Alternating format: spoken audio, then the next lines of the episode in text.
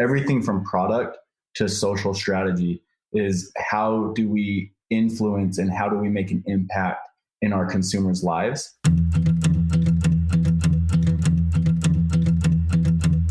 I'm your host, Dave Knox, and this is Predicting the Turn, a show that helps business leaders meet their industry's inevitable disruption head on. Welcome to another episode of Predicting the Turn. Today we sit down with Jake and Hayden, who are the co founders of HydroJug. Guys, welcome to the show. Thank you. It's great to be here. Yeah, thanks for having us. Well, I want to start with just the or the origin story. How did HydroJug get its start? I think the biggest the biggest thing that influenced it was actually a YouTube video we saw a fitness influencer posting about in the video they were talking about how all of the jugs on the market at the grocery store didn't meet their needs like they leaked or they didn't have a good handle or they just didn't function well and we thought hey you know what there's room in the market to be able to bring a quality product that overcomes all of these needs and we kind of just went from there Awesome. And when you look at the you know enormous growth you guys have had over the last few years, what's really been the driving cause of that, and where do you guys stand as a business today? I think for that, it really, if you look at our team, you know, we have we have an awesome team here at HydroJug. Uh, we have a lot of really really talented people. Been able to bring them together, and I think that's like a big part that I've seen. Yeah, I mean, we we've seen everything like Jake mentioned, from like team growth to like the growth in our processes and and growth in our ad spend and the amount of people that we collaborate with on social. So it's kind of just been a holistic thing and we it's a it's like a snowball effect everything's kind of hitting at once and we're just experiencing kind of that big boom of growth so you mentioned the team being so important you know you guys have a unique team in the founding team given the family ties how's that influenced what you've done as you built the business yeah that's been huge so a little bit of mine hayden's background our parents they're both business owners Hayden and I, we worked together at my parents' businesses since, you know, I was, I was eight years old. Hayden would have been, you know, about 11. Uh, same with our younger brother. So my parents had a few subways. We worked at the subways growing up. My dad had a landscaping business. We would, we worked there together as well. And so, you know, we really have worked together for a really long time. And so I think that's just, that's really helped us learn, learn each other's strengths and learn how to really work with each other. I think that's been huge for us. So, you one of the things you guys have done really interesting is kind of connect with your consumers and really let them drive a lot of the changes of what you're doing. How has the consumer voice really influenced, you know, purpose behind the brand and everything that you're you're creating today? Yeah, so I mean, it, it's been a huge focus for us since since day one. We would go to trade shows and, and expos, and people would say, "Is this insulated? Um, does this have a straw?" And we would immediately start thinking about how can we insulate this and how how can we incorporate a straw in, in, into the lid? And it's always been consumer focused and that's just been part of our culture and our thought process and how we do things. Everything from product to social strategy. How do we influence and how do we make an impact in our consumers lives? And it's just everything has grown off of that. I think we we have a lot of really talented people and they have that same train of thought is like how do we add value? How do we incorporate our people and, and like speak to them? So when you look at uh, you know the last few years you guys have had you know this tremendous growth that we kind of talked about. How have you really been able to navigate this changing supply chain that's really come out with that and forecasting and meeting the demand that's been in front of you? Yeah so um, with that i'll kind of go back to our team. So you know one of the first people we we hired was a supply chain i would say expert. He's actually our cousin. And so hayden and i we were doing you know we were doing a lot of the forecasting. We were doing the booking. Well hayden did it. He kind of passed it on to me and i was i was much worse at it. Just really struggling with it. It was really hard. You know i don't have a background in that. I'm an accounting major so you know very limited uh, expertise in that.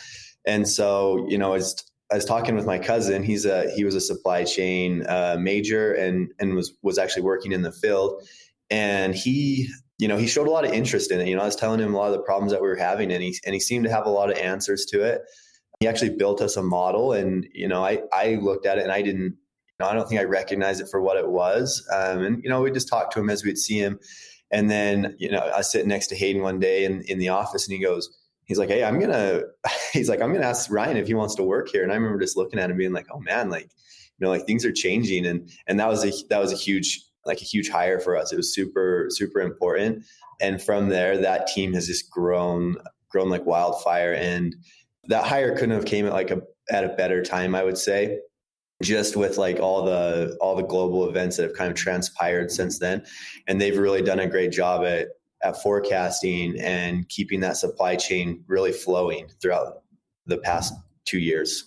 Yeah. And when you look at that supply chain, how's it had to evolve and grow, both in the supply chain and just your partners in general, with all of the growth the business has had? Yeah, so it's had to become a lot more nimble, I would say. We have a lot more partners, a lot more people we work with there. Our supplier has has actually stepped in and, and has helped us with bookings and and so really just all those relationships that you know Hayden had with with our supplier really came I would say came to fruition during that time.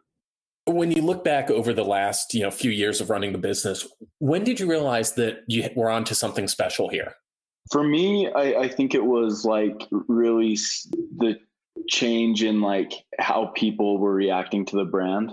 Like there was a time when I, I would get I would be on the phone a lot, whether it was like with insurance agencies or just like random phone calls. And I was like, I wonder when like someone is going to recognize because they, they're like, what business are you with? And I'd say HydroJug and they'd be like, can you spell that please? And I'm like, when when is someone going to like recognize the name? And it was a while ago. I can't remember how long ago, but I remember saying it and for the first time they're like, oh my gosh, like I love HydroJug. I have it sitting here like on my desk. And that was like one of the moments for me where I was like, hey, like we can make this like a household brand. Like we can really grow this. Like people are excited about this, and we're reaching a lot a lot of people. It's not. We started out very niched, and I think that's good from a marketing standpoint. But it really got broader, and we we we started to have a bigger vision for what the company could become. Talent is a big part of predicting the turn. And as we talk about talent, I wanted to mention one of our sponsors, Hunt Club. Imagine the power of the best marketers in the world helping you to find your next marketing leader. That's the power of Hunt Club. Hunt Club is a new category of talent company that powers the network of experts, connectors, and business leaders to help you find the best talent. Let's face it, recruiting hasn't changed with the times.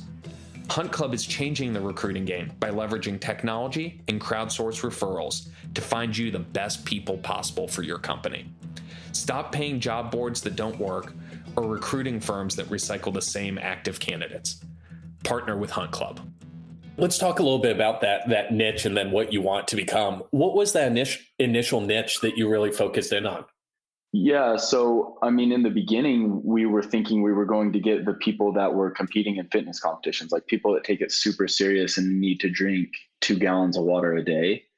But it changed really fast. Like it was very female driven and then like the prints we did on the sleeves like everything kind of just was around like that fitness niche and people that were dieting and and trying to um, meet those fitness goals was was what we were really targeting and focusing in on and you have to be really efficient like in your marketing spend and in your influencer spend. So like it made sense to use those dollars very efficiently and targeted.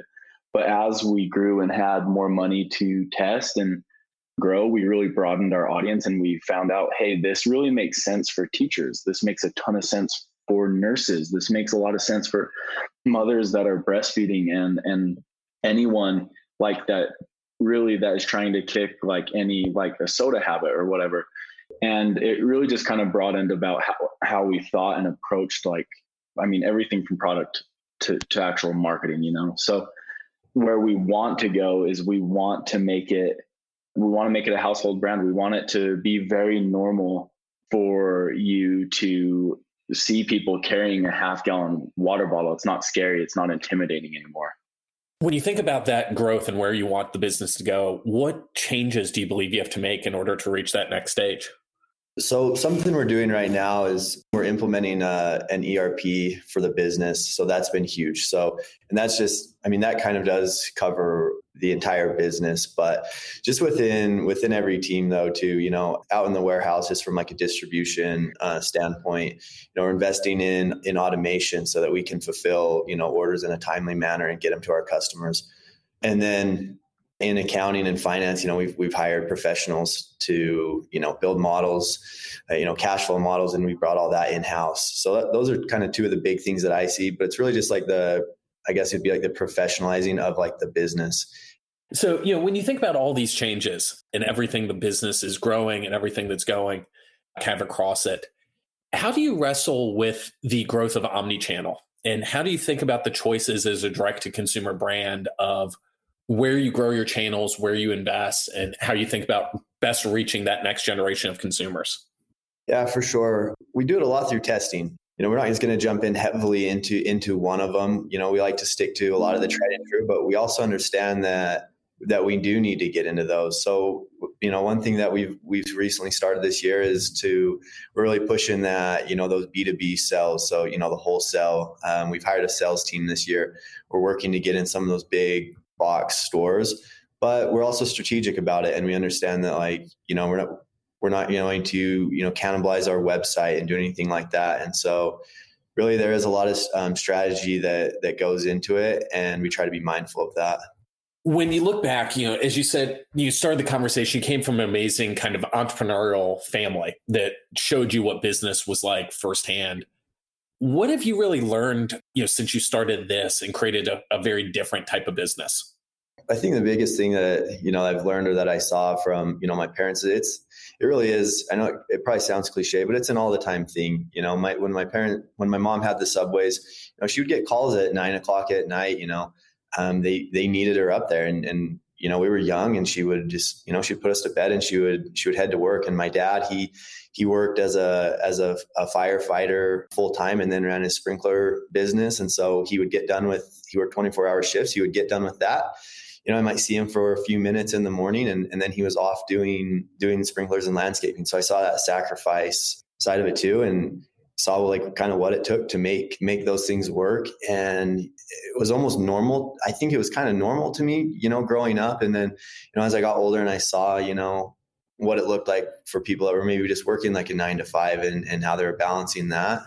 But yeah, that's those are kind of the biggest things I would say is, you know, I saw like the sacrifice that it took and that it really was like an all the time thing.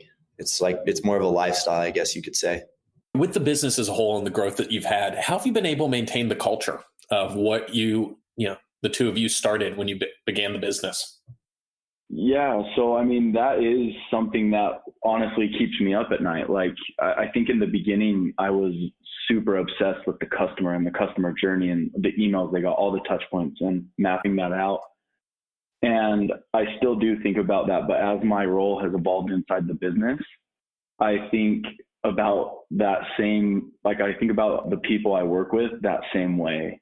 Like how do they look at their job? Like are they enjoying their job? How can I make sure that they're fulfilled and that they have meaningful work. And I think that is what's helped us is, I mean, right now I am in meetings like a lot of the time and I'm in trainings a lot of the time, but I feel like when we started hiring as fast as we did, I just made that commitment to myself, like, hey, you know what? Like, if I have to put in, get into work early and stay late to get my work done, and then during the day, be with the people that we've hired to make sure that they our understanding like how we run things and our philosophies and ideologies like that's what it takes and that's that's what we're going to do. So i think that's been a big piece of it and then um, hiring a really good really good um, managers and heads of departments that are that are bought in and um, those those are the two really big pieces of, of what we've tried been trying to do to keep our culture intact. As you talk with other entrepreneurs that aspire to follow the same path that you have what advice do you give them? I would say focus on the solutions. Something that I did early on was, you know, you're going to have problems. You're going to have things come up. You're going to have a container, you know, show up with a bunch of broken lids, and it's easy to it's easy to dwell on those things and to and to really waste a lot of your energy on on the problem instead of the solution. And so I would say like that would be a piece of advice I would give is really channel that energy and and focus it on on the solution to your problem. Well, I think that's a uh, great place to kind of wrap the conversation. So I appreciate the you two sharing your story and the amazing journey that you've been on with HydroJug. Thank you. Really appreciate it. And thanks for your time. Thanks so much for listening. If you like the show, hit that rating and make sure to subscribe so you don't miss a single episode. And for more resources, head over to predictingtheturn.com.